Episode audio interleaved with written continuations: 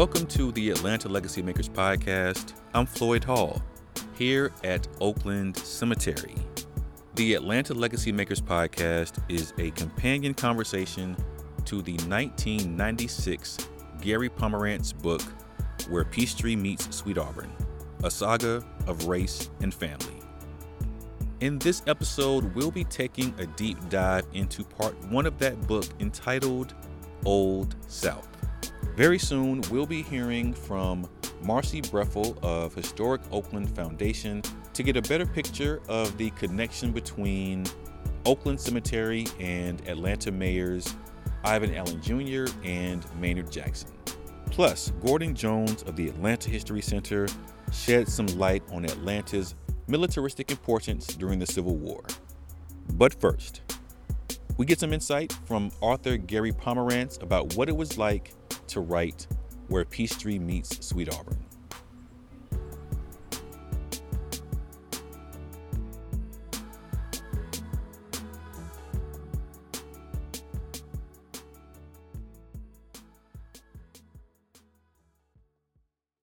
Well, early on in the book, it's very apparent that you did a lot of research.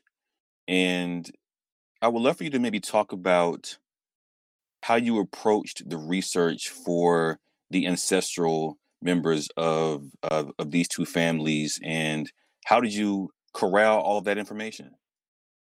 Well, I began by going directly to the two mayors. Ivan Allen Jr. was retired then; he was in his early 80s, and I went when I went to see him at the Ivan Allen Office Supply Company and told him what I wanted to do. He, he looked at me and he said, "Well, we're not very interesting." And I said, Mayor Allen, with all due respect, I'll be the judge of that. At that time, Maynard Jackson was in his third term as Atlanta's mayor. He was a busy guy, and it was very difficult. It took me a couple of years to be able to sit with him. Uh, and, you know, I was starting to get worried I, that I wouldn't get to interview him. I needed him. He was an essential piece of this, you know, 10,000 piece puzzle. And I, I went to see his press secretary at the time, Angelo Fuster. And I said, Angelo, I'm doing this book. It's on the Dobbs family and the Allen family. And I really need to get an interview with Maynard. And he said, Well, you know, what's the problem? I said, Angelo, I hate to do this, but I want to show you a document I have. And I pulled out uh, a copy of the inventory of the estate of a farmer in Cobb County from 1851. The farmer's name, Josiah Dobbs. And it listed his 13 slaves. And on the page it said the most valuable was a Negro man, Wesley, valued at $800. Wesley, that slave, was the great great grandfather of Maynard Jackson, the, the South's and Atlanta's first black mayor. And Angelo looked at this and he said, Have you shown this to Maynard? And I said, No, I, I, I don't want to devalue or dim, diminish the meaning of this document. I understand the meaning of this document, its its power and and and its pain that are embedded in it. Uh, I, I just wanted to show it to him when we were in an interview. He said, Let me make a copy and I'll get back to you. And within a, a week, he got back to me, and Maynard Jackson suddenly was all in. He understood that this wasn't a quick hit feature or a quickie book, that I was going deep. And so, in both cases, um, I, I, began with the family's oral traditions. Uh, and then, in the case of the Allens, I went to Greeneville, Tennessee, in East Tennessee, beautiful river country, the Nolichucky River. That's where Ivan Allen's ancestors came from. They were slave holding uh, farmers. And um, I found at one point in the courthouse in, in Greeneville, Tennessee, uh, from 1831, a lawsuit uh, filed by one of the Allen family members against his siblings over the dispensation of the family slaves. And therein the story of the Allens, the antebellum Allens, began to pour out through those court documents and through some of the people and the histories that had been written in Greene County, Tennessee. Well, it's one thing to track white history during antebellum times, a very different thing to track black history because there was very little documentation of slave life. But in the Dobbs family, the oral tradition of the slave ancestors was was rich and revealing. And in nearly every case where I was able to corroborate those stories factually, they proved out. They proved to be true. And uh, the Dobbs, uh, you know, come from Kennesaw area, uh, this being Maynard Jackson's maternal line, and um, uh, and and so I started to go through the oral traditions, and you know, there are moments where uh, where things come to life. For instance, I had heard about uh, the freed slave Judy Dobbs. I found her uh, in Cobb County beginning in 1870 when African Americans in the South were first recognized fully with first and last names and as citizens. Well, Judy Dobbs was a revered grandmother of John Wesley Dobbs, Maynard's grandfather. Uh, later, from a family uh, member in Cleveland, Ohio, in his attic, um, I was able to find a, a, photograph of Judy Dobbs. And then I interviewed Maynard Jackson's mother, who, as a as a girl, knew Judy Dobbs. And I said, Mrs. Jackson, can you tell me what she sounded like when she spoke? And and Maynard Jackson's mother, who was then in her 80s, started to speak, and it, it, it sounded like a country gibberish my point is, is you know what starts as a name on a census then becomes a photograph, and now becomes a voice. So historically, Judy Dobbs, who was believed to have been born in 1824, had come alive.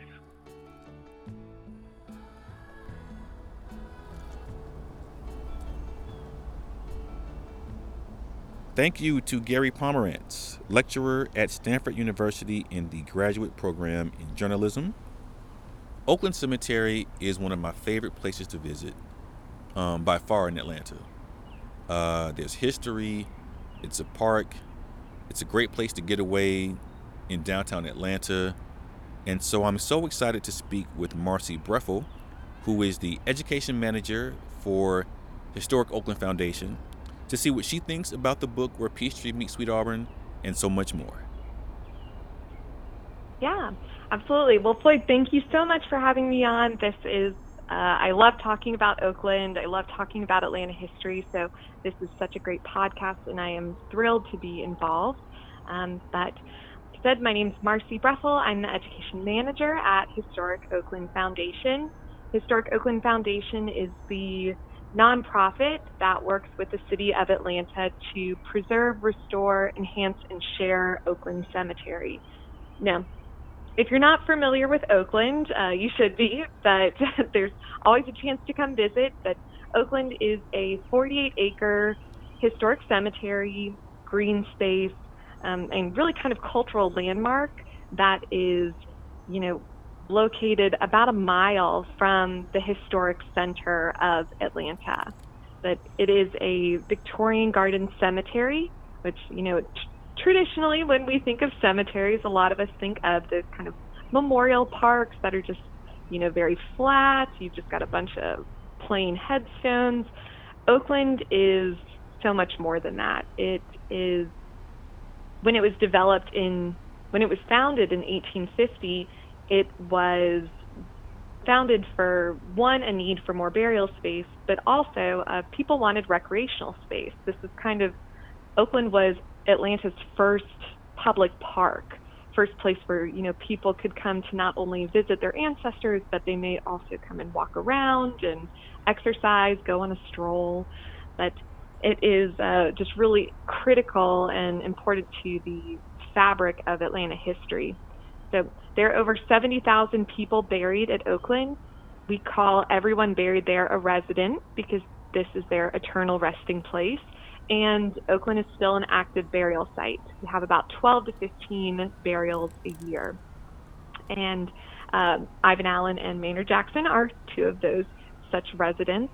Um, but Oakland, it was um, the Historic Oakland Foundation was founded in 1976, and you know the staff that I work with, we are in charge of doing the restoration for the cemetery, the preservation work.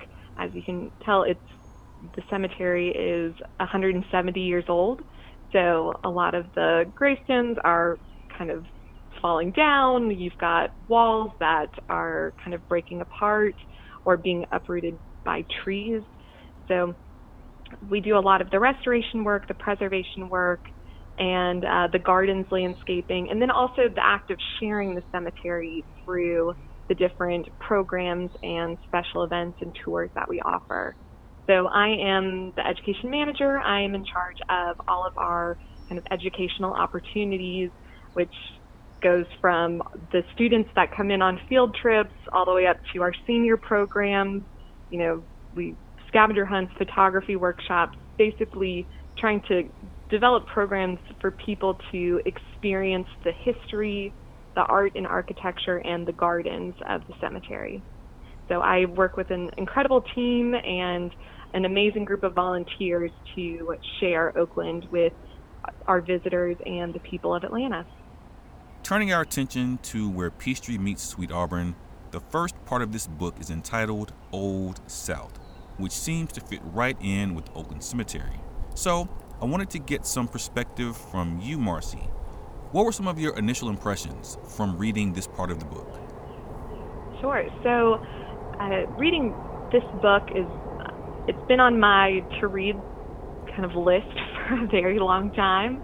Uh, basically, since I first started at Oakland about five years ago, um, just because it does bring in so much history that is relevant to Oakland and the residents that are buried there. But as I was reading this, kind of my first impressions is that, uh, especially with this section of the book, is that I was familiar with a lot of the history of Atlanta. That you know they're talking about the founding of Atlanta as this small railroad depot called Terminus, and you know talking about the Civil War and the impact that had on the people of Atlanta. So I was familiar with a lot of this history already, but kind of this book it plays out on a personal level with those family narratives of Ivan Allen and Maynard Jackson. So at Oakland, we focus so much on the stories of individual residents because we want to make connections between the visitors and the history. Like, for example, I can talk about the importance of the Reconstruction Amendment, and I can talk about the struggles faced by formerly enslaved men and women after emancipation. But, you know, it's so much more impactful and to when you're kind of learning about this history, when you read about how Maynard Jackson's great great grandfather, Wesley Dobbs, how after decades of forced servitude was finally able to register to vote after the Civil War. And just thinking about how he didn't know, uh, the author talks about how he didn't know how to read or write, but can we just imagine that sense of pride and agency he probably felt when he was able to kind of sign an X on that piece of paper, you know, registering him to vote? It's, I think it's, that's the critical thing with the story is that, you know, really using those personal stories, those anecdotes to give us a connection to the history to make us actually care about what's being um, what's on the page. So that was a that was a first impression. It was also very gratifying to read about the supporting characters, so people who are not in the Allen family or the Jackson family, but people who um, you know I would turn a page and I would kind of spot a name, and I would go, "Oh, they're buried at Oakland. I know them. I know their history." And it was very interesting to, um, you know, see that kind of pop up again and again. And I started trying to make a list of, you know, every name that I recognized um, as I was reading, and that became a very long list.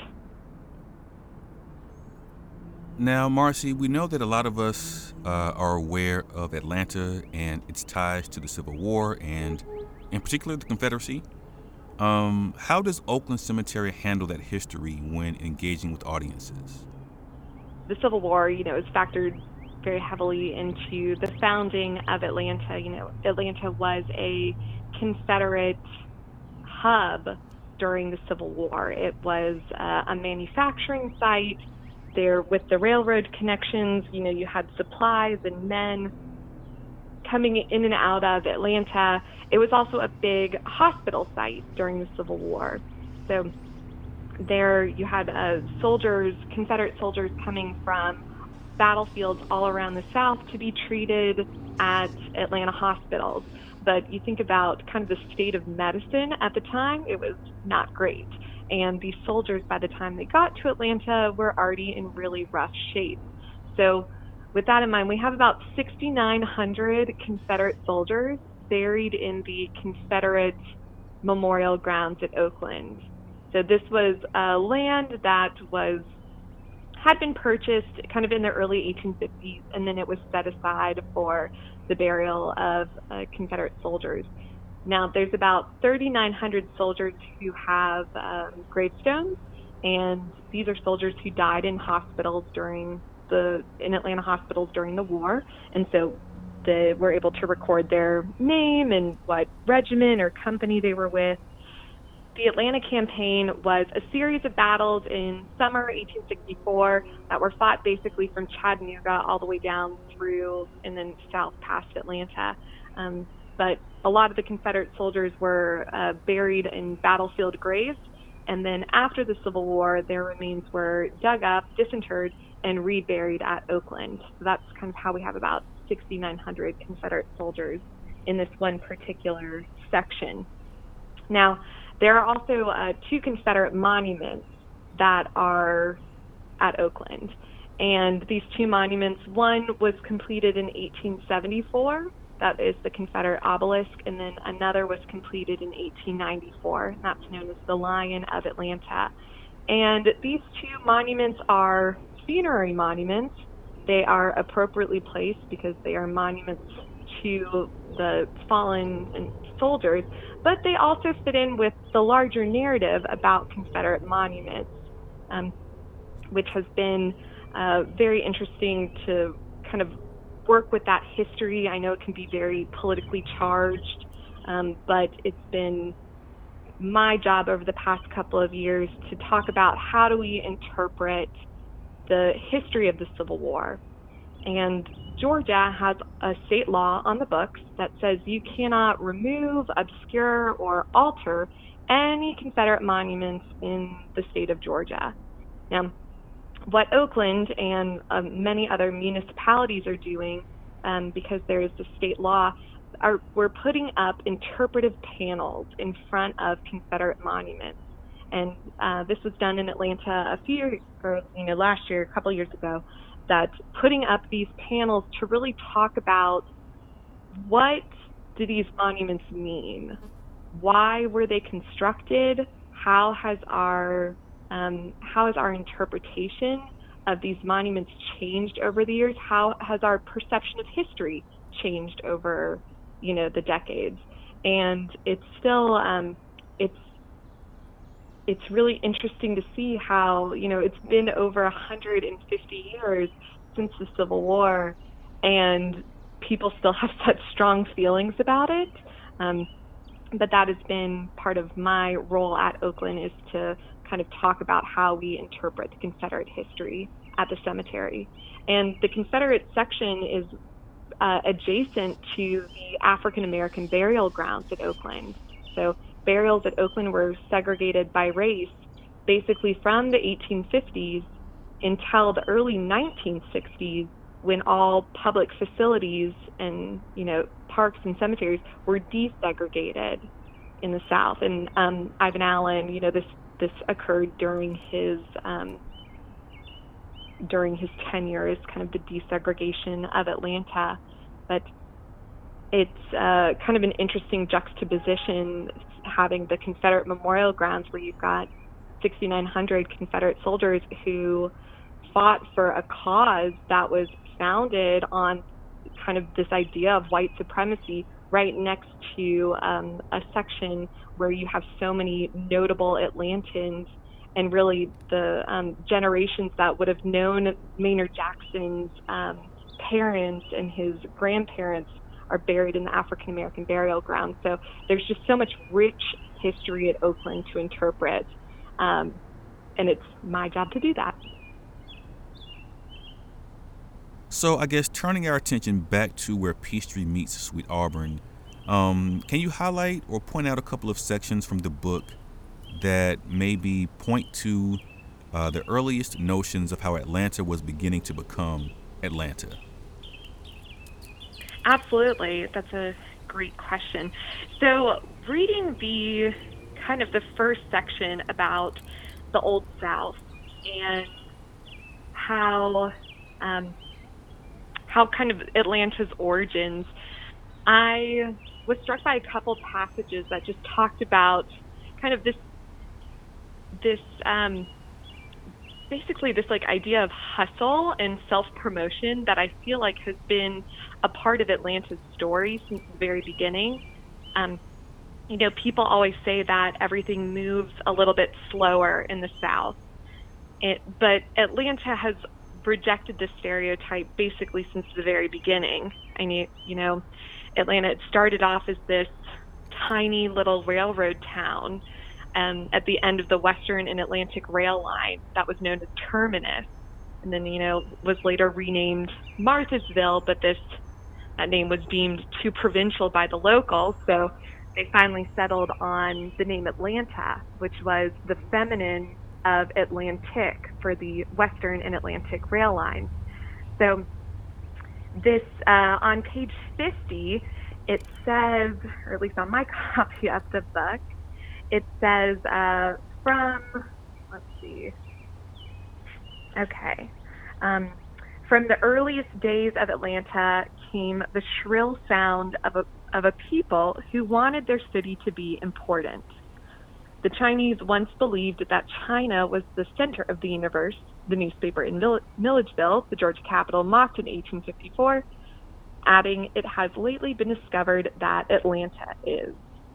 So I read that and I just was kind of laughing, thinking about how true that is, how this idea of Atlanta is this um, kind of the image that we've created that was the same back in the 1850s of I want to say that we've always thought that we're a little bit more important than we actually are. And I say this as an Atlanta native.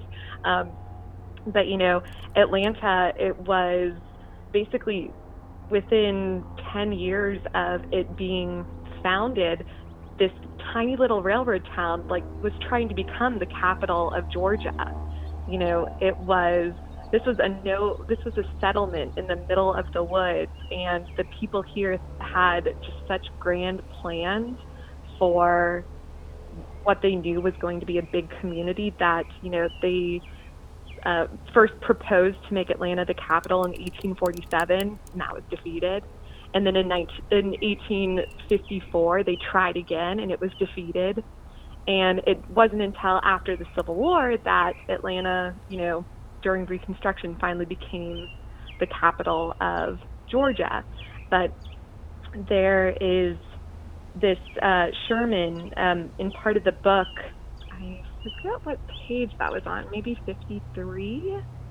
Um, sorry, 54.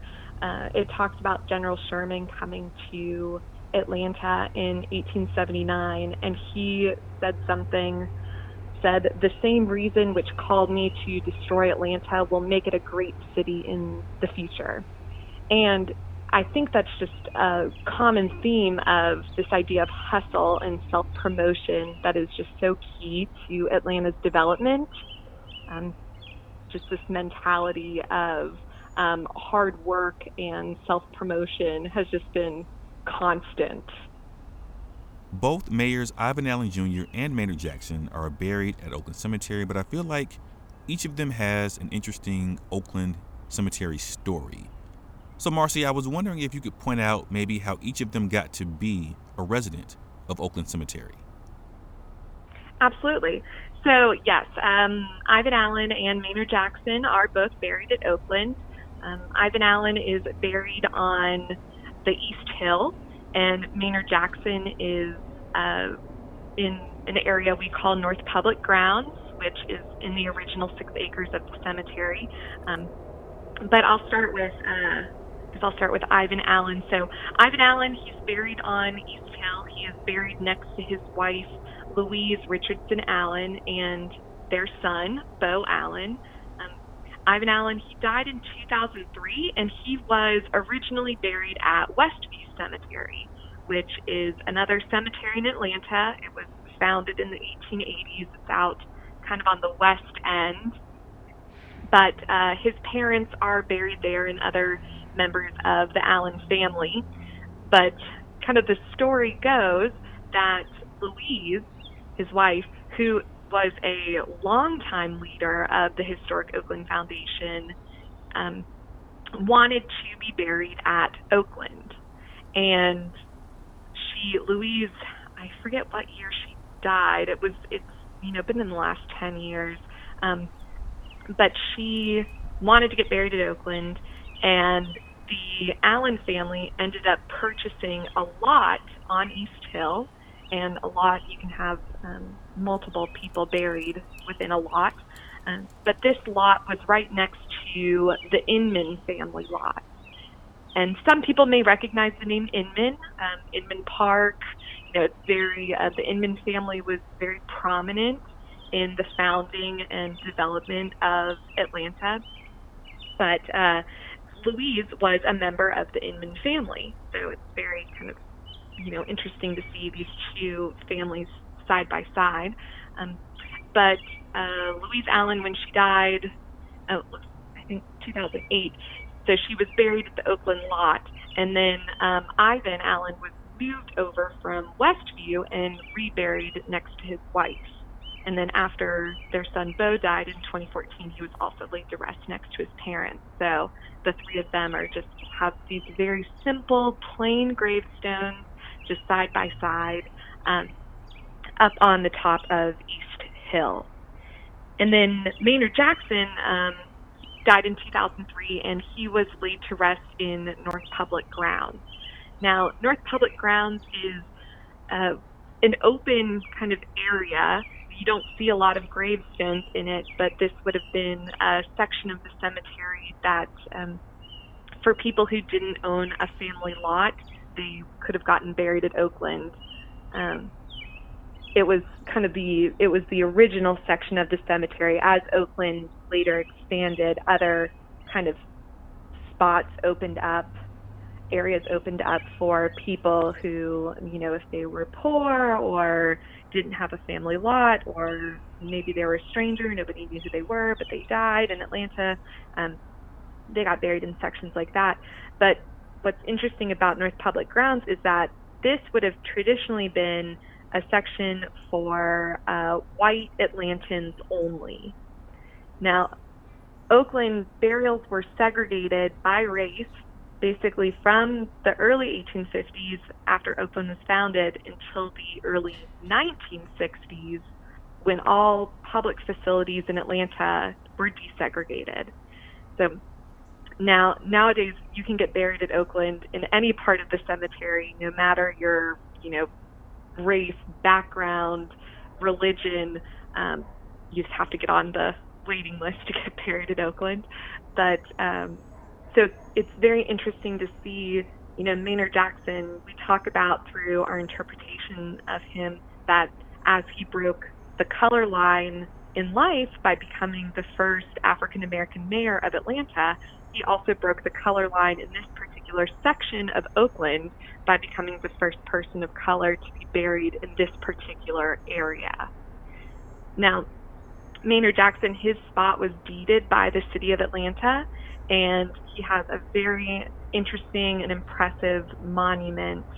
Um, and this monument is, it's really, it's like 14 and a half feet tall. It is um, black granite. It's very visually striking, um, but it has a very interesting orientation that traditionally most graves will run on a north-south or east-west axis, or and this his grave monument is actually on a diagonal, and if you were to kind of look out in that direction, it's facing the downtown kind of city skyline.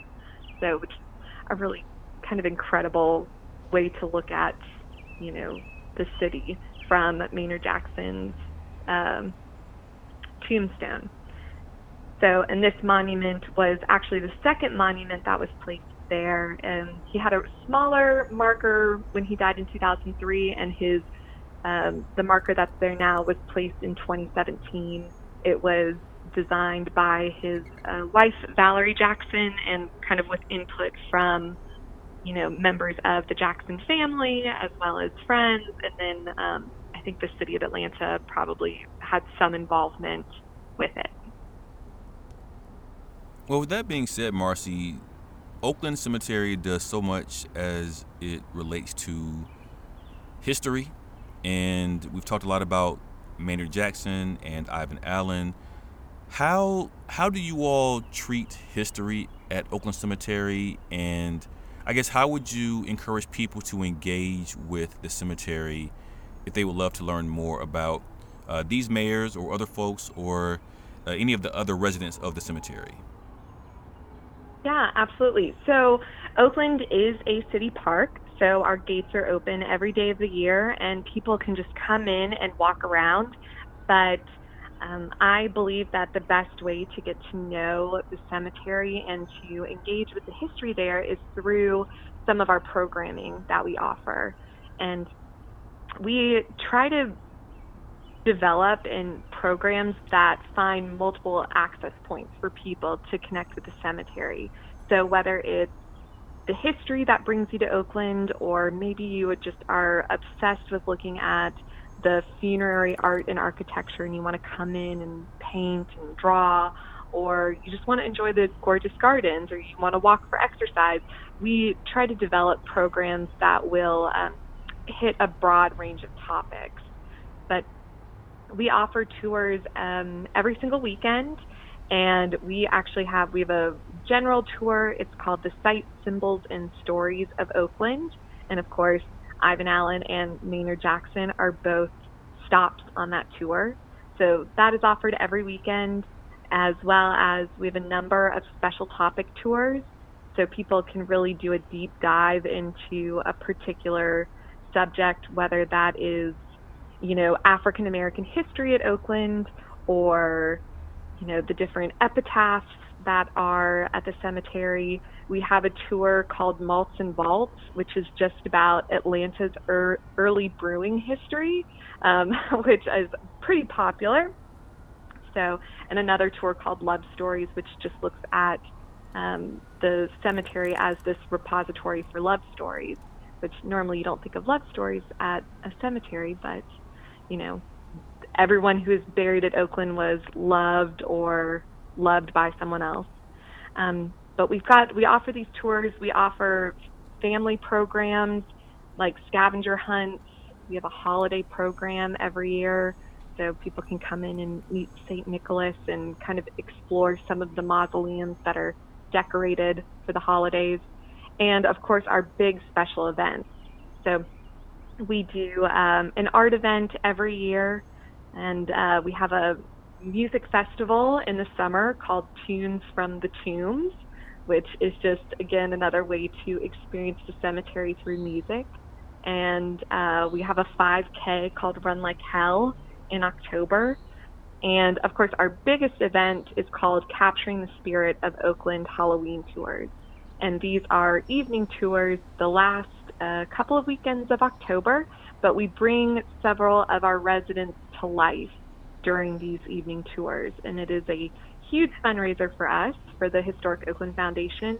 And our tickets usually go on sale in July and sell out very, very quickly. So that's actually a um, it's a it's a big big fundraiser for us. And we have not done uh, Ivan Allen or Maynard Jackson. They have not been featured on these capturing the spirit of Oakland Halloween tours but you know maybe maybe in the next couple of years. Marcy thank you for this. Thank you for helping us understand where Peachtree meets Sweet Auburn a little bit better. And thank you for helping us learn about all of the amazing things happening at Oakland Cemetery. I really appreciate it Thank you very much. Yeah, it's it's a great place to work. I encourage everybody to come visit, and um, you know, there's just there's something for everybody there.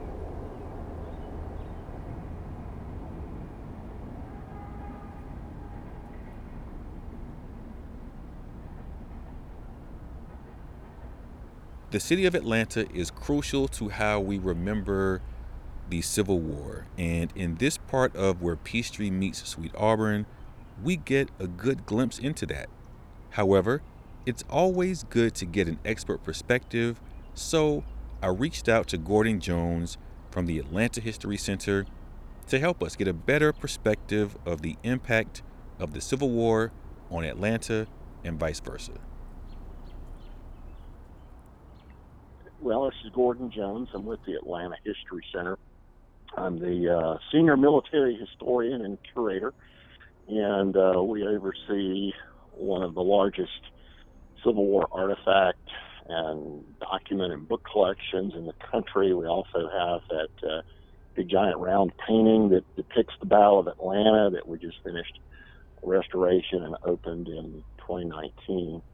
Uh, so that my job reflects the importance of Atlanta in the Civil War and the Civil War in Atlanta. Well, Gordon, let's dive in right there.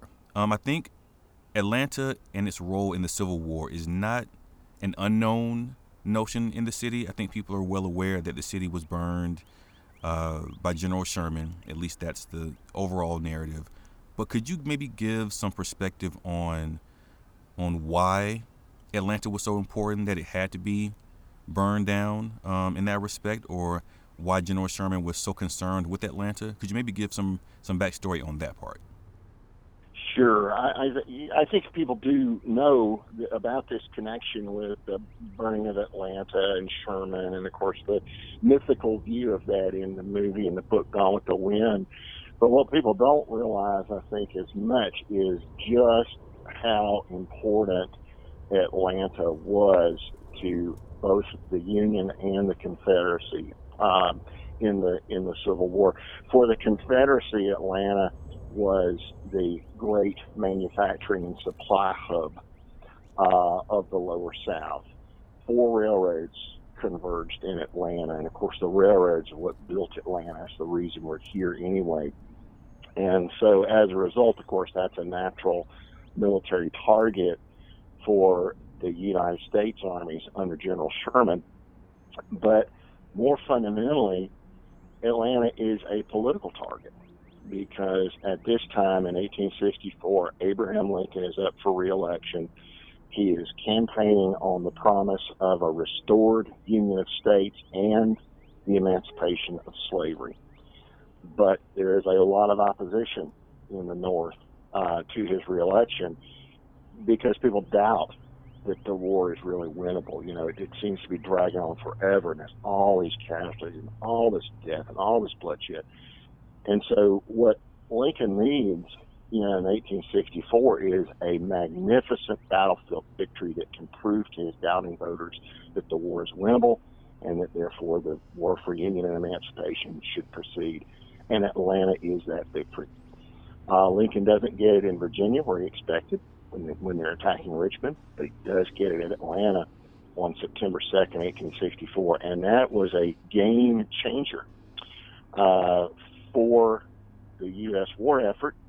It and it, you know, really reinvigorated people in the North. Lincoln expected to lose in the election. I mean, he was just really down in the dumps in in August, and in September everything changes. So it's a boost for the North, and then it's just devastating blow to the to the white Southerners, to the to the Confederate cause, because they kind of feel like, gosh, if we can't hold Atlanta, you know, we can't hold anything. So Atlanta is the last turning point of the war, and I, I like to say that you know, the, the future of our country was really determined right here in our backyards in Atlanta. Now, Gordon, when we think about the aftermath of the Civil War, or I guess maybe the aftermath of, of Sherman's march to the sea, um, what, I guess, can you maybe give some, some perspective of what was happening in the city in that immediate aftermath? Um, in terms of rebuilding efforts, in terms of maybe population shifts, in terms of how we began to understand who was coming into or repopulating Atlanta as we began to know it again? Sure. Yeah, the, the, remember first of all that after the city of Atlanta is captured on September 2nd, uh, the Union Army, the U.S. Army, occupies Atlanta all the way through the middle of November. And in that time, uh, Sherman orders the civilian population to be expelled because he wants doesn't want them in the way, doesn't want them eating his army's rations. Um, but at the same time, we also see at that point a lot of African Americans uh, taking their freedom into their own hands and coming into Atlanta anyway, uh, despite orders to the contrary. And so you're going to, that, that begins a trend that you see even more after the U.S. Army leaves. And of course, when they do leave in the middle of November, November 15 and 16, uh, they will destroy anything of military value uh, that is in the city. Of course, that's what made the city a target to begin with. So they're going to destroy the railroads, they're going to destroy the infrastructure, the gas works, um, brick buildings that could be used to house Confederate soldiers, all the factories, all that kind of stuff. Uh, in total, about 40 percent, 40 percent of the city and most of the downtown destroyed because Sherman's not going to leave the troops behind, and so he realizes that he can't leave anything for any Confederate troops that may come in uh, later. And a lot of the escaped uh, African Americans followed Sherman, uh, tried to follow Sherman uh, as he marched down to Savannah on the famous March to the Sea.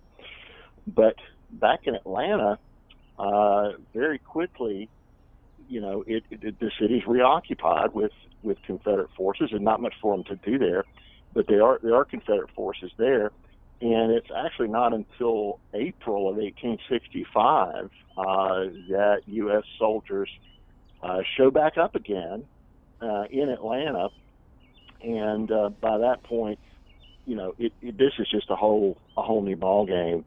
Uh, you have on the one hand the, the sort of the elite business class and mostly white business class, and really all they're going to focus on is rebuilding and forget the war, uh, forget whatever mistakes we've made in the past. Guys, we got to make some money.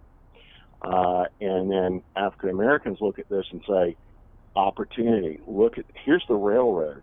The railroad needs workers.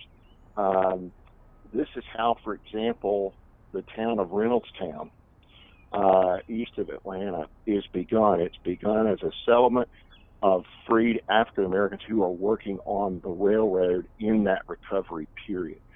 So, you know, Atlanta is transformed by the war, but yet, you know, that quest for, you know, that entrepreneurial quest from all Atlantans uh, remains central. Thank you to Gordon Jones of the Atlanta History Center for that perspective Thank you to Marcy Breffle of Historic Oakland Foundation. I sincerely hope all of you enjoyed this episode of the Atlanta Legacy Makers podcast, and I hope you're enjoying the book, Where Peachtree Meets Sweet Auburn. Part one is now in the books. No pun intended. Well, I guess pun intended. I mean, let's be honest. Uh, part one is in the books, and next up is part two entitled the patriarchs arrive. So, let's keep reading and we'll talk about it in the next episode. Until then, I'm Floyd Hall, and forever, I love Atlanta.